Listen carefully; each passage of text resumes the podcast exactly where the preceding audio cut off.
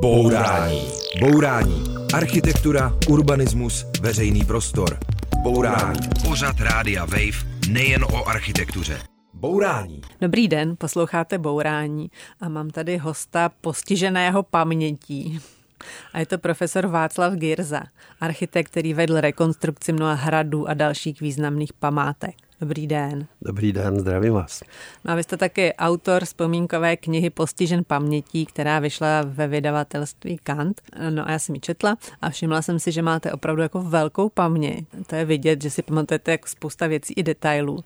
A první vzpomínka tam je, že vám jsou dva roky a že jste se ztratil v obilí, tak to si fakt pamatujete. No to si pamatuju moc dobře, protože ten běh tou pěšinkou mezi klasy, které nade mnou se houpaly ve výšce Borovice, tak to nelze zapomenout. Jo. Fakt si to pamatujete? Pamatuju Nebo jste to pak to? slyšel třeba? Ne, ne, ne. Já jsem právě si to velmi dobře pamatoval a já teprve asi za těch 20-30 let, když už jsem měl sám děti, tak jsem se tam vydal na výlet. Obílí už tam bylo nizonký, ale celou tu situaci i s tím lesem a s tím pahorkem, kde dřív stálo dělo, to jsem si jako uvědomil, že ono, ano, Fakt. poznal jsem to tam. No. Aha, a, to, a je to přitom už docela dlouho, můžeme prozradit, jak je to dlouho, co vám byly dva roky? no to, to je 47. 47. Rok 47. 1947, ano. Jo, čili je to... Sedm, Dva roky po, to, po válce. Hm. Čili je to 76 let? No, asi jo, asi jo. Už to tak bude. Jo, a tak to je docela zajímavé, že vám tohle všechno jako utkvělo v paměti a spousta dalších věcí. Hodně z nich jste teda zaznamenal v té knize. Jak vás napadlo vlastně napsat paměti? No, jednak inspirací byly paměti kolegů. Jednak eh, pan architekt Lábus eh, vydal svoje paměti, pak eh, předchozí děkan fakulty architektury Zdeněk Zavřel. A já jsem si říkal jednu věc, že jsem ve věku, kdy by stálo za to zaznamenat věci, které eh, si mladá generace vůbec nepamatuje. A pak jsem ještě chtěl, aby moji děti a vnuci tohle celý období, o něm, aby, aby se o něm něco dozvěděli a abych tam mohl ještě vložit ty fotografie, kde budou mít svý dědečky a babičky a budou si je podle toho dobře pamatovat. Takže to knížka pro vaše vnuky, ale říkala jste, že i pro vaše studenty. Vy pracujete na fakultě architektury ČVUT, vedete tam ústav památkové péče. Tak co by se tam z té knihy mladí měli dovědět. Já mám někdy pocit dneska na té škole, když hovoříme s, s mladými lidmi, kteří se narodili třeba po roce 89, že nemají žádnou povědomost o tom, jaká to byla doba v tom minulém režimu. A to si myslím, že jsem schopen, nebo že pokusil jsem se o to jim tuhle spověď dát. Ty nejstarší vzpomínky z dětství jsou teda z 50. let, z období po válce.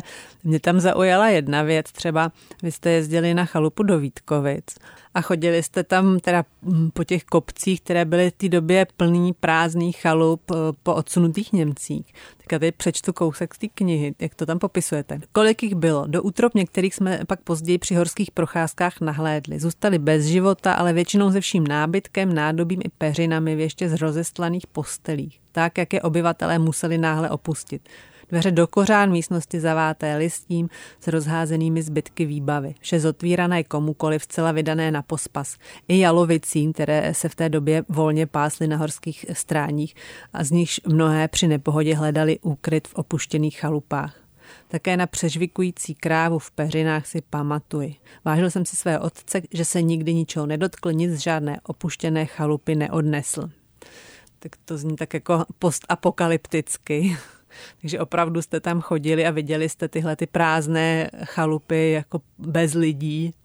No, samozřejmě. A ten zážitek asi byl tak eh, silný, že si to pamatuji i včetně těch detailů, který se tam popisoval. Mm-hmm. Ale co je důležitá jedna věc, že jednou jsme tam byli se podívat a pak už jsme tam nikdy nešli za ta léta, kdy jsme tam chodili, či jsme pozorovali, jak ty eh, chalupy se postupně rozpadají, až nakonec úplně zmizí z povrchu zemského. Aha, proč jste tam nešli, že to byl strašidelný zážitek? Ne, že jsme, jako já myslím, že to bylo z důvodu piety, jo, že jsme vlastně cítili určitou, určitý napětí z toho a smutek, že se taková věc stala a proč tam chodit víckrát. Mm-hmm. A, ale oni ty chalupy některý přežili, asi jsou to dneska jako vyhledávané rekreační nemovitosti s velkou cenou. Tak co se s nimi stalo potom? Přišli teda chalupáři a zachránili je, nebo je zničili, nebo jak to? No tak zachránili určitě. Těch eh, chalup k rekreačním účelům si tam zejména Pražáci pořídili. Táta ji tam koupil tehdy za Eh, za 500, to se pamatuju, že nám o tom povídal. A to si myslím, že eh, bylo pro eh, tu věc velmi důležité. A teda jak se k ním chovali ty noví rekreanti nebo ty noví majitele? Ono to má dvě stránky, ten rozprodej těch chalup na rekreační účely. Někteří ty chalupáři opravdu to prostě s láskou a péčí opečovali a někteří socialisticky zbastlili, tak jak to bylo v těch Vítkovicích, třeba převládající situace. Víte, tohle bylo v 50. letech, takže ti, kdo si to eh, pořídili, eh, aby tam trávili léto se svými dětmi, jako třeba naši rodiče a prarodiče, tak eh, ty se starali o ty chalupy s pětou a láskou a navíc na nich skoro vlastně vůbec nic neměli, protože neměli peníze. V té době jako byla docela bída, jo? čili nějaké přestavby eh, na honosná sídla, zaprvé to eh, našim takovýhle přístup nevyhovoval určitě a za druhý na to nebyly peníze. Tak to je jedna stránka věci. A v té době i ti, kteří bydleli, eh, ti mm, chalupníci a místní obyvatele, kteří bydleli v těch dalších objektech, tak ty taky na tom nebyli jako by dobře a čili ještě jsem se tam právě setkával s takovým jako hodně autentickým hospodářstvím a v té době se ještě vůbec nic eh, nepřestavovalo, ani se nebourali, ani tam nevznikaly nějaké novotvary. Hmm, a jak to dopadlo dál? Nebo potom později třeba se na to ty chalupáři právě nějak vrhli s tím kutilstvím, anebo jak jsou na tom ty chalupy dneska? Byl jste tam třeba někdy v posledních Byl jsem letech? tam od té doby a s velkým odstupem trošku jsme se trošku báli toho opakovaného setkání po letech. Ale byl jsem tam už se svými dětmi a mnoho se v té době nezměnilo. Či to asi takových, já nevím, 15 let nebo možná víc moc se nezměnilo, i ta chalupa naše stála. Nový majitel je Pražák a hezky si ji upravil, velmi citlivě, dal novou střechu. I ty sousední baráky tam stály, takže v tomhle území, přímo v té lokalitě, v těch Vítkovicích na tom svahu proti kostelu, tak se mnoho nezbylo. Myslím, že tam přibyl akorát jeden dům. Jo, jo, jo, takže tam teda chalupáři se hráli jako dobrou úlohu. Určitě, určitě, být přece eh, nejenom, nejenom eh, v Krkonoších, ale i v jiných oblastech se mhm. hráli důležitou roli to byly vaše letní prázdniny ve Vítkovicích a pak ještě v té knize vy prostě líčíte jako vlastně ještě idylické dětství v Praze. Rodina, vila, prostě ve Střešovicích, soudržná rodina, všichni měli nějaké jako zajímavé záliby, fotografování, malování a tak dále. Že to skoro ani nevypadá, že byly 50. léta. Do, doléhaly na vás nějak ty poměry v těch 50. letech? Doléhaly na nás určitě, ale tím, že to rodinný prostředí bylo podstatě velmi harmonický, protože jak táta, tak i maminka eh, se chovali k sobě bezvadně. Otec se stal tu rodinu a eh, v těch Střešovicích navíc to bylo ve velmi příjemným prostředí eh, tak jsme ty, to, mm, co se děje v okolí, tak jsme to jakoby docela zvládli. Jo, docela jsme to zvládali. A co z těch rodinných zálib nebo nějaké zajímavých činností vlastně na vás přešlo? Tak asi určitě eh, pod otci, který byl architektem, vztah architektuře a samozřejmě k té historické architektuře, ale nejenom k ní. Navíc jsme bydleli ve Střešovicích, kde je pozoru, řada pozoruhodných vil, kde pracoval architekt Janák, stavěl vily pro Kavku, pro Vincence Beneše nebo pro Emila Filu. V Nadračkách je krásná cihlová vila Václava Špály, či těch eh, úžasných věcí je tam spousta a navíc ta Ořechovka má jakoby pozoruhodný urbanistický koncept, to znamená, že to je čtvrť, která je založena vyloženě jako obytná, má svoje centrum, kdysi s biografem, s obchody no, tam a je velmi příjemná. do biografu. Chodili jsme tam do biografu, jo. ano. A, no a teda vy tam líčíte ještě, že jste šli s tatínkem a tatínek vytáhnul maličký stojan a vy synové jste taky vytáhli skicáky, de fakt to takhle bylo. Tohle je z těch krkonoš, jo? tohle popisů z těch krkonoš. Určitě ano, protože eh, otec architekt měl velkou zálibu malování, chodil po krkonoších, maloval portréty eh, horalů, eh, maloval krásné krajiny, řadu z těch věcí máme doma. No a protože já se, mám staršího bratra Jiřího a mladšího Michala, tak my jsme se tam motali kolem toho a samozřejmě, že jsme mm, od něj přejímali jako vztah ke krajině, vztah k přírodě, malovali jsme. A všichni a malujete? Všichni ne, ale starší bratr jako bezvadně pak dělal i výtvarnou školu mladší Michal, ten zase se věnoval hudbě, no a já jsem skončil teda jako architekt. Jo, takže to zní fakt strašně idylicky. No, zkrátka ta, to rodinný prostředí přebylo ty záležitosti, které byly kolem. Tak když si přečtete tam eh, podrobně ty, jak jsme vnímali ty události kolem, jako například eh, zásahy do výuky na základní škole, vytrhávání stránek, kde byly nevhodné fotografie, nebo zrušení náboženství, nebo potom, když zemřel Josef Stalin a Klement Gotoval, tak to samozřejmě byly silné dojmy. Dokonce přesně vím, kde jsem slyšel, v kterém místě ve Střešovicích, když duněly ty ampliony a zněla smuteční hudba, to si všechno vím ale nebyli jsme z toho stresovaní. Takže vidět, že jste opravdu jako postižen pamětí, že si fakt to pamatujete hodně. Bourání. Bourání. Demolice nesmyslů s Karolínou Vránkovou na rádiu Wave. Posloucháte Bourání a povídáme si s Václavem Girzou, který se teda celý život věnoval obnově památek, už od školy. Vy jste hned vlastně po studiu architektury nastoupil v SURPMO, což byl státní ústav pro rekonstrukci měst a památkových objektů, což dneska zní jako dost tak záhadně. Tak co to bylo? Je to eh, neuvěřitelná věc pro eh, současníky, protože vládním usnesením byl založena organizace, která měla pečovat o památky z hlediska stavebně historických průzkumu, zaměřování, urbanismu a projektování konkrétních obnov. A to si myslím, že byla docela výhoda. Ta dnes dokonce chybí, protože se tam rozvíjela určitá metodika a úzce se spolupracovala se státní památkou pečí. Vy v té knize jmenujete některé kolegy ze Surupmo, jsou to pro takové legendy památkové péče, ale zároveň tam popisujete, že Oni udělali třeba skvělý projekt, ale pak ho dostala do ruky nějaká úplně neodborná, dá se říct, buranská firma, která to nějak udělala a často velmi špatně. Tak viděl jste nějaké opravdu ničivé zásahy do památek? No, to souvisí trošku s tou dobou, protože v té době vlastně stavební výroba byla obecně velmi mizerná. To znamená, stavební firmy byly socialistické organizace, které, kde chyběly řemesla, kde chyběly materiály a kde nechyběl i zájem pracovat na nějakých jakoby sofistikovanějších akcí. A můžete třeba konkrétně říct něco, co jste viděl zničit a bylo no, vám to líto no, tak, a nemohl jste nic dělat? No tak určitě toho byla celá řada. Zaprvé se hodně bouralo v téhle době, opravdu se bourali celý čtvrti.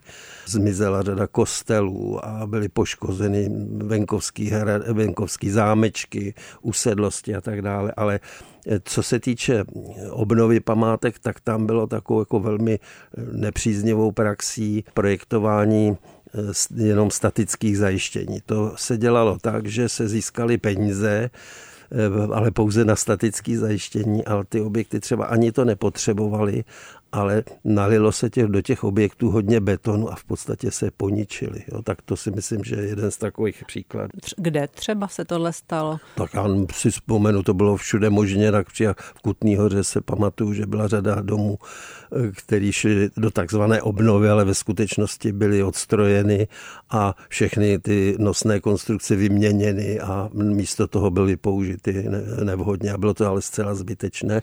Ale pak už samozřejmě nebyly peníze na ty čekali na tu dokončení těch obnovy. Mm, a tak, to, to se týká třeba středověkých domů, že se vyspravili no, betonem? Městský dům, no ano, městský dům, ale můžeme si říct třeba hrady a zámky. Poničila se řada zničením betonářskou technologií. Můžeme si dát připomenu choustník, který byl probetonovaný slovenský hrady v té době, protože jsme byli Československo.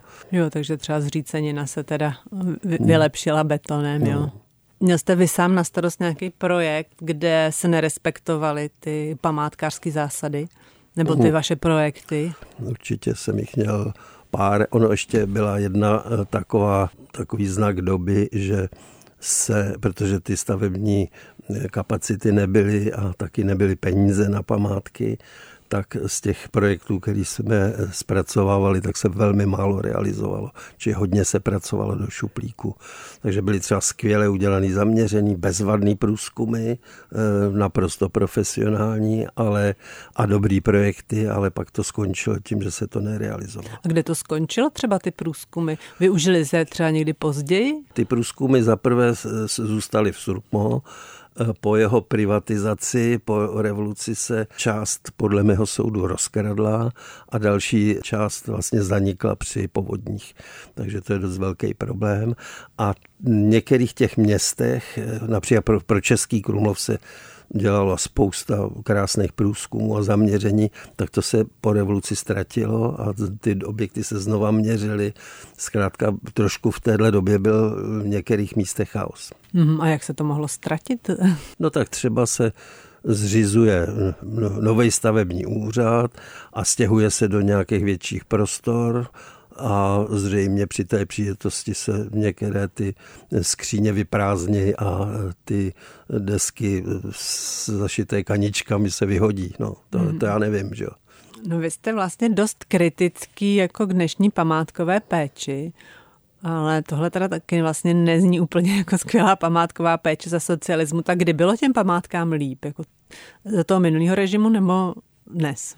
Tak to se asi eh, těžko dá srovnávat. Určitě za minulého režimu jim nebylo líp, protože ta devastace byla opravdu obrovská. Jo, to, to, to je věc, která neměla v období. A tak to je za prvé. A za druhý, já jsem kritický sice k památkové péči, ale ne obecně, ale spíš k těm aktivitám, které jsou nedostatečně chrání ty památky. Já bych ještě zůstala tady v té době socialismu, kdy se, jak jste říkal, hodně boural, taky hodně stavělo. A ty stavby dneska mnohé máme rádi, nebo jsou docela oblíbené. A vy pokud vy mě moc rád nemáte, že jste kritizoval jste i Žižkovský vysílač, na který jsme zvyklí, který prostě dotváří panoráma Prahy, líbí se mnoha lidem, mě třeba taky. Tak co máte proti Žižkovskému vysílači? No tak já skáka mám jiný názor než ti, kteří ho obdivují a to z několika důvodů. Zaprvé se domnívám, že takhle vysoká stavba blízko středu Prahy by neměla, že měla být usazena teda jako do nějaké ještě okrajovější části, že to je evidentní, že tady jako došlo k narušení těch výškových poměrů. No ale hlavně víte, já jsem byl svědek toho, když se ta věc stavěla. A teď jsme u té mojí paměti, já se pamatuju, protože v Ondříčkové ulici bydlel mu dědeček s babičkou a jezdil jsem teda za nima často a když jsem tam byl, tak jsem se koukal z okna na zeď židovského hřbitova za tím koruny stromů, kaštanů a to byla jakoby eh, nádherná ulice. A pak přijeli bagry a porazili, vjeli do toho hřbitova, pokáceli se stromy, buldozerama porazili eh, ty, ty náhrobky. Vůbec nikdo se nezabýval tím, že tam teda tam jsou pozůstatky teda lidí. Zavezli to a na tom teda udělali parčík a postavili tuhle věc. Tak to se s tím díky své paměti hmm. teda a že tyhle věci vidím, tak s tím se nejsem schopen eh, vyrovnat. A dá se to jako posuzovat zároveň, to, ty škody při tom zakládání té stavby a ta stavba, jak vypadá dneska? No tak Mm, ano, to máte pravdu, že ti, kdo nejsou postiženi pamětí, těm to nemusí tolik vadit, ale pořád tady platí to ještě ten druhý argument, že jako výšková stavba je to příliš blízko eh, jádru historické Prahy. Jestli tomu dobře rozumím z různých vašich textů nebo vystoupení, tak prostě poválečnou architekturu moc rád nemáte. Je něco, co máte rád? Vlastně i Surpmo dělalo různé dostavby a vstupy do historických objektů, mhm. třeba eh, dostavba auly Karolína na omocném trhu nebo na staroměstské radnici. Tak je něco, co máte rád z té poválečné no, já bych doby? vás opravil, mm-hmm. protože není pravda, že nemám rád poválečnou architekturu. Já, co nemám rád, a to opravdu myslím si, že eh, oprávněně, je eh, takovéto zbožňování veškeré stavební produkce z doby socialismu. Je celá řada staveb, které obdivuji. Vy jste zmínila třeba Fragnerovu Karolínum a vůbec jako e, přestavbu Betlemské kaple, to je druhá. Mohl bych připomenout architekta Sokola, profesora Sokola, který postavil jako krásný pavilon na fresku v Duchcově, opravdu nadčasová architektura, nebo úžasnou... Ten stojí stále? Ten stojí stále nebo úžasnou zlatou bránu do svatého Víta. To je opravdu jakoby novotvar, ale jako natolik kontextuálně svázaný s, tou, s tím katedrálou, že se to stalo jeho integrální součástí. A to je vlastně zevnitř eh, chrámu svatého Víta, ten no, vchod to je boční. ten vchod z, z nádvoří. Jo. A z těch dostaveb bych mohl eh, připomenout třeba architekta Vávru, který pracoval na řadě eh, pěkných zakázek, jako divadlo v Českých Budějovicích, tuším. Určitě Cubrova díla, eh, nebo eh, obdivuju Línka a Miluniče, protože ty i z velmi, bych řekl, komplikovaných stavebních omezení dovedli postavit hezký baráky. Hmm, I z panelu krásný baráky. No. Tohle je teda super komplikovaná otázka, bych řekla, na dizertaci, jo, ale no. dá se nějak říct, eh, za jakých okolností vám ty nové vstupy připadají dobré? Eh, kvalita architektury se eh, jakoby podle, podle znaků určitých pozná samozřejmě, jak je zasazena do stávajícího prostředí. To je docela jedna z nejdůležitějších věcí zrovna vámi zmiňované Karolínum, tak to si myslím, že je nadčasová architektura, která dokládá, že jde postavit jako novou, novou budovu eh, do eh, velmi excelentního historického prostředí a že tam bude jako sedět bezvadně a že se spojila s tím prostředím. Hmm, to, dokonce se mi někdy stane, když tam jdu třeba s návštěvou v ciziny, že si to jako nevšimnou. To není to škoda, ale... No a to je druhá věc že, a to je teda moje osobní vlastnost, že si myslím, že to, že si některých domů moderních jakoby nevšimnete v historickém prostředí, že nejsou postaveny jako na prvoplánový efekt, takže to je vlastně jejich přednost, protože potom oni vytvářejí s tím celkem nějaký jakoby ucelený harmonický soubor a je to i záruka toho, že tam budou co nejdíl. Bourání, Bourání s Karolínou Vránkovou na rádiu Wave. Posloucháte Bourání, je léto a prázdniny, takže my se podíváme na hrady. Teď profesor Václav Girza dohlížel na památkovou obnovu řady hradů. A jsem našla Bezděs, Lipnice, Grabštejn, Švihov. Co mám ještě zmínit? Hm, to stačí. Ještě Český Krumlov. Ano, Friedland, v Lotyšský hrad Bauska. Takže jich bylo hodně. Hodně. A kolik jste strávil času na hradech? No já bych řekl eh, důležitou věc, že péče o hrady a zříceniny je během na dlouhou trať protože se práce, které se tam dělají, musí se dělat opatrně, pomalu, šetrně k té hmotné substanci, která tam je, tak aby se vlastně neudělala škoda a musí se jakoby minimalizovat v podstatě. A jak dlouho trvá památková obnova jednoho hradu například? Ještě od dob Surma jezdím, jsme jezdili na Bezděz, či tam jsme strávili nějakých 30 let a postupně se dělal Purkrabský palác, konzervace interiéru královského, e, velká věž. A vy říkáte, že vlastně i hodně toho času trávíte přímo na stavbě, na lešení. Jako památkový architekt, co všechno může prostě nakreslit u stolu a co všechno dělá na té stavbě? No, je to tak půl na půl.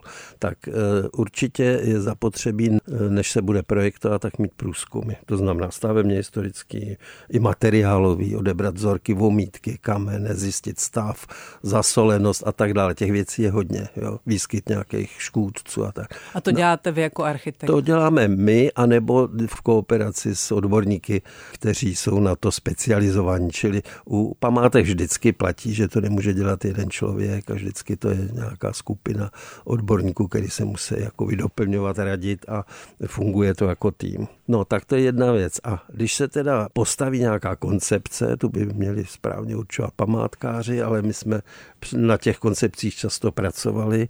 Zase v úzké spolupráci to je úplně ideální situace, když památkář a architekt mají vlastně jakoby stejný zájem na věci, když jim jde o to, to samý, když jakoby se tam nechtějí uplatňovat na úkor té historie a tak dále. No a po stanovení koncepce se namaluje projekt, ale ten projekt sám nestačí, protože se musí vybrat někdo, kdo to umí. A to býval vždycky eh, velký problém. No a pak ten architekt musí spolu s tím památkářem schodit po lešení, říkat, tohle se, ten projekt je vlastně jenom nějaká si eh, rámcová věc a teprve na tom lešení se určují detaily věci. Jako co třeba? No co, co třeba. Například, jak se bude tenhle kus vomítky zachraňovat, protože je to gotická vomítka. A, a jak třeba? No třeba tak, že se podtmelí okraje, aby tam nezatékalo a pak se třeba injekčními stříkačkami vpraví tmel, který tu odpojenou kru připojí. Jo. Tak to může být jeden typ mm-hmm. příkladu, ale může to být eh, úplně něco jiného. Tak například při restaurování průč, jižního průčelí v Krumlově, Krumlovského zámku, tak se konzervovaly fasády, ale pak se tam dělaly i určité doplňky, poměrně dost velké, kde se odstraňoval beton z, ze 70. let a ty, ten nový materiál se musel přizpůsobit tomu starému a v tom finále se vlastně musela dělat restaurátorská retuš. No a to pak znamenalo, že restaurátor v zlešení prováděl retuš a architekt památkách stál přes Vltavu a pozoroval, jak se to daří a jestli je to v pořádku. Ale takových příkladů je tisíce. A, te, a, te, a telefonovat, to co si nemohli telefonovat, telefonovat to, ještě nebyly, to ještě nebyly mobily, nebo to už bylo v době to, mobilu? To bylo v době mobilu.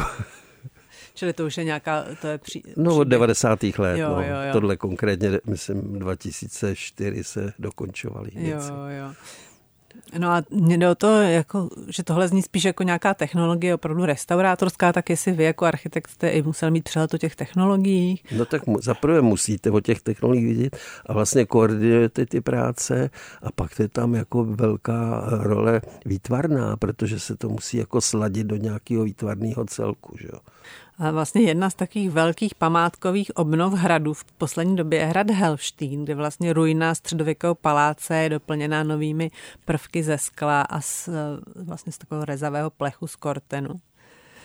Je to podle projektu R Ateliéro, který tady taky byl s náma ve studiu, když dostali Českou cenu za architekturu. Já jsem na tom Helštině byla, tak jsme tam strávili jako hezký odpoledne, protože se tam dá po těch kortenových nových prvcích různě chodit, otvírají se krásné výhledy.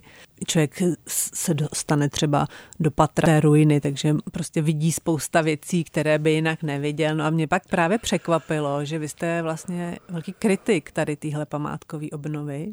Tak co je na tom Helštýně špatně?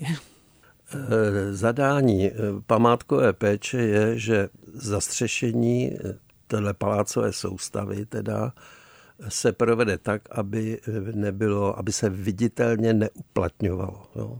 Tak to je taková zásada, protože konzervace úpravy hradů, na to existuje památková metodika, to, to, ta, a to je z toho důvodu, aby se jakoby nenarušil ten vzhled toho díla, aby v tý, zejména v krajině, mluvíme o krajině. Jo, tak to myslím, že z krajiny tam to, toho no, moc vidět není. Tam no, je prostě starý Helštín jako byl vždycky. Jasně, ale já mluvím, proč památková péče jako požadovala to, aby ta, ta střecha nebyla vidět. To je mm-hmm. z mhm. tohohle důvodu. Aby se jako nezměnila silueta kopce a aby se nezměnila atmosféra té, toho hradu.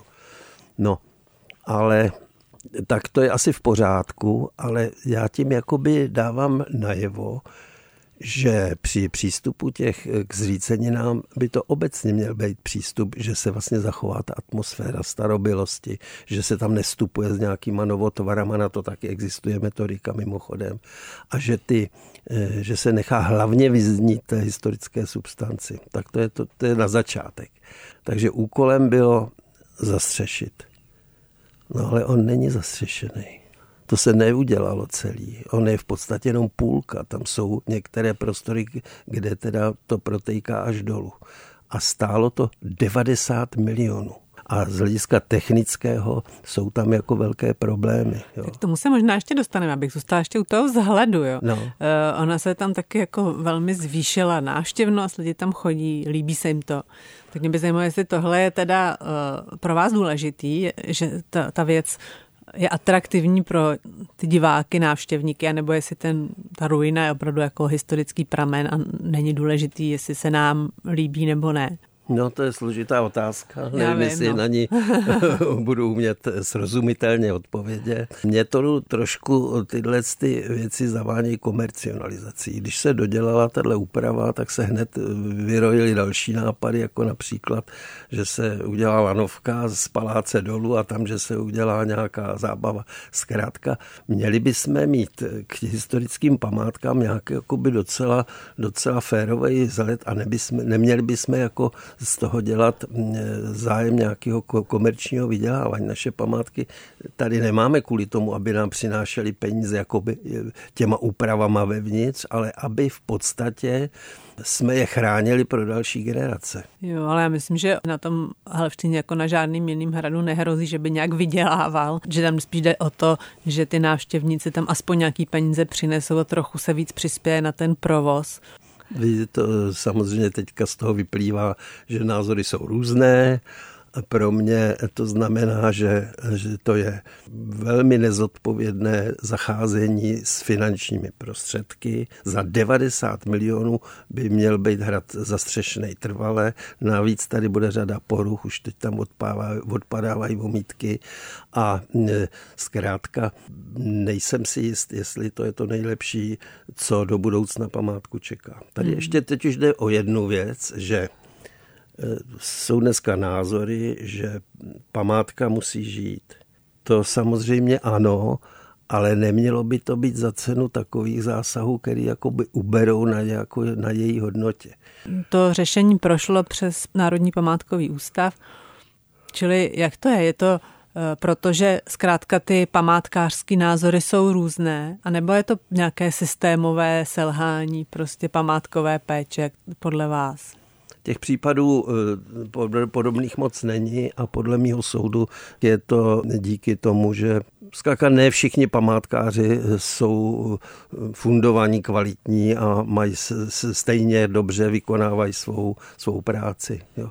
To je jako u všech eh, profesí. Ne každý lékař je perfektní, ne každý učitel je stoprocentní. A není to prostě jenom jiný názor nebo jiný pohled na věc? Dobře, ale existuje nějaká metodika přeci. A e, já ještě zmiňuji jednu věc. E, přece bychom měli e, postupovat nějak jakoby úspornějc a zvažovat každou korunu, kterou do objektu dáváme. Tady je spousta věcí, které vlastně tam nejsou nezbytné a přitom jsou evidentně mimořádně nákladný a pracný. Bylo je tam vmontovávat. A to ty peníze se měly dát spíš jako, aby se udělala dobře ta ochrana, aby celý ten půdorys byl chráněný.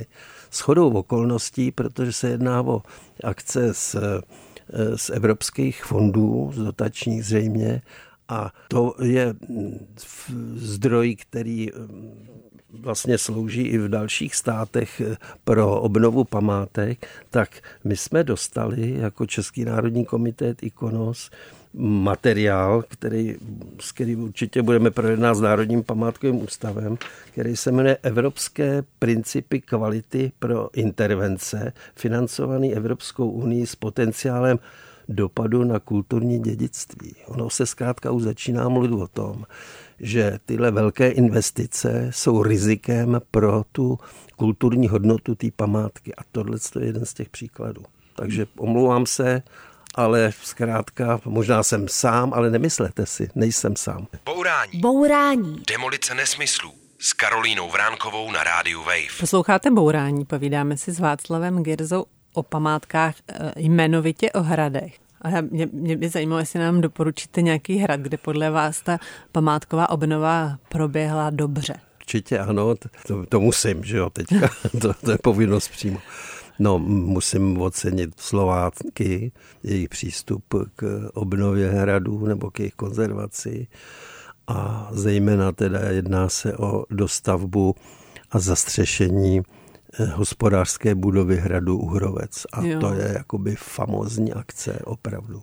Já jsem se koukala hmm. na Uhorovec na hmm. fotografie a ano. musím říct, že mi to vlastně mě jako lajkovi trochu připomíná ten Helštín, akorát ta nová vrstva třeba není z korodovaného plechu, ale je ze dřeva, ale taky je tam vlastně obnovený to původní a k tomu přidaná nová vrstva.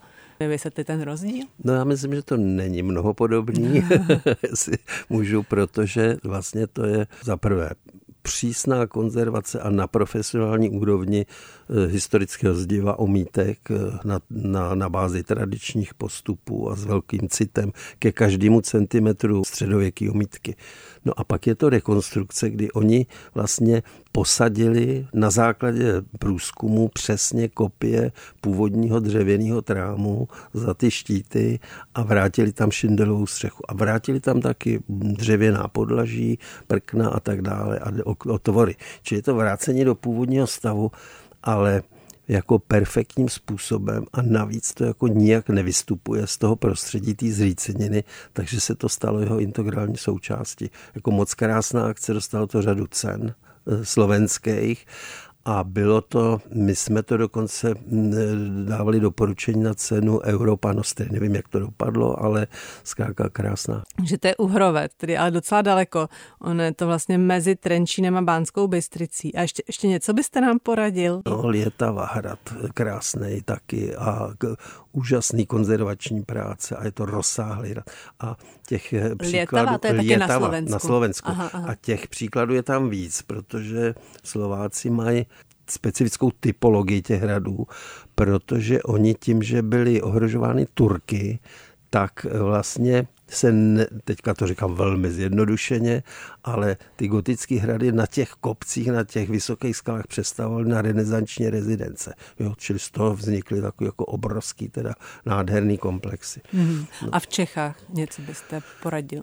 V Čechách někdo z poslední doby, vím, že se obnovil v Navarově zámek, i včetně dalších objektů kvalitně. Našli bychom, to víte, hmm. že jo.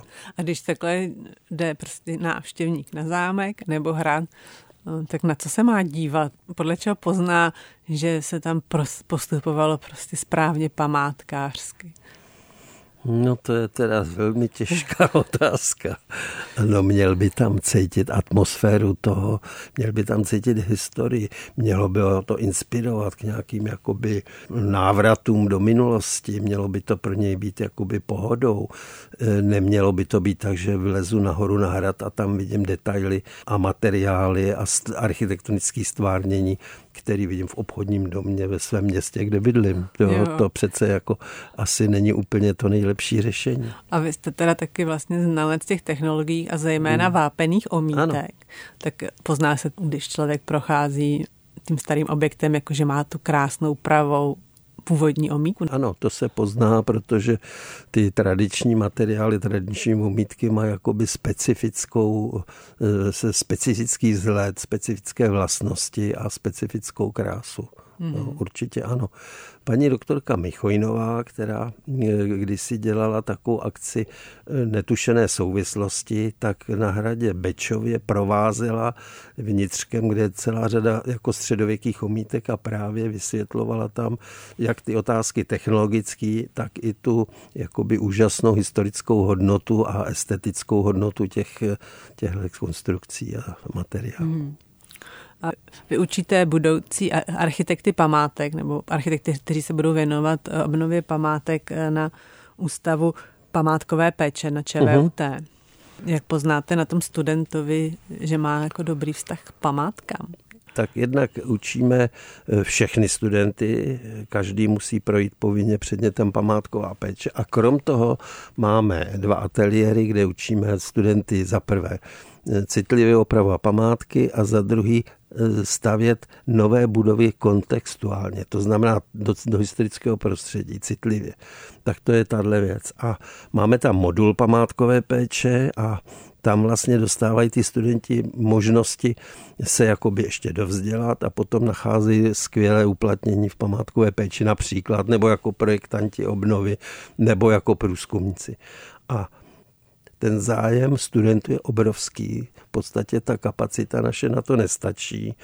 A dokonce do některých těch ateliérů, jako například do ateliéru architekta Efflera, tak tam jsou studenti z Ameriky, z Mexika, z Francie, Německa, jo, čili ten, to kulturní dědictví a péče o ně vlastně trendem, který podle mého soudu získává určitou teda sílu. Vy tam působíte 15 let? Ano. A za tu dobu vidíte větší zájem? Určitě. Ty vaši studenti si můžou i zkusit nějaké jako projekty obnovy, takže obnovujete třeba chatu Bohumila Hrabala mm-hmm. a taky jste začali stavět vlastně vy, takový dům podle návrhu Adolfa Lose. Ano. A to je někde u Technického muzea, že jo? Bude to tak, ano. U Technického muzea eh, bude postavena taková, bych řekl, maketa jedna ku jedný posledního domu Adolfa Lose Eh, která bude takovou ukázkou i raumplánu malého mm-hmm. poslední práce Adolfa Lose. A ten eh, plán se vzal kde? Eh, ten Losův no, plán? plány se, o nich se vědělo, několik je verzí a jsou to vlastně, protože Adolf Los už byl v té době nemocný, tak jsou to půdorysy vyrýsované, vokotované v takové zjednodušené formě a potom řezy a pohledy a tam do toho je škrtáno a jsou to vlastně jakoby malinko přesnější skici a muselo se to dát celý dohromady, aby to fungovalo. Mm, a to udělali teda ty vaše studenti? To dělali studenti, to dělali jako semestrální práci a těšíme se, že budou i u té realizace. Tady je uvedena Dominika Šebestová, Tomáš Beneš a Martin Hanuš, mm-hmm, to mhm, jsou oni. Ano. A mně na tom přišlo zvláštní, že vlastně, jak jste říkali, jsou to skici od Adolfa Lose, ale vlastně se teda asi úplně neví ty detaily, tak jestli to jakoby památkářsky správně vlastně se to takhle jako dovymýšlet. Mm-hmm. Tam šlo se jenom do těch detailů, eh, které bylo možno vyzískat z těch eh, plánů. Čili jenom je to prostorový uspořádání, nejsou tam například vnitřní dveře, kliky a podrobnosti další, které by už samozřejmě znamenaly, že by to trošku jako zavánělo nějakou takovou volnější parafrázi a to asi v pořádku není. Takže to je teda jeden z projektů, kterým se zabývají vaši studenti. Jak jsme říkali, vedete už je dlouho, vychoval jste ji hodně. Víte kolik? No tak určitě to bude několik stovek. To, jo. to určitě, jo. A z těch, kteří za poslední léta od roku 2008 udělali modul, absolvovali modul památkové péče, to jsem si spočítal a těch je 167. Jo, čili to jsou opravdu ty, kteří se budou věnovat památkám. Památkové péči a nebo pa, projektování památek. Mm-hmm.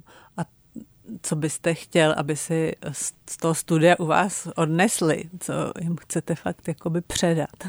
No asi vztah stávajícímu prostředí, k jeho hodnotám, to je jedna věc.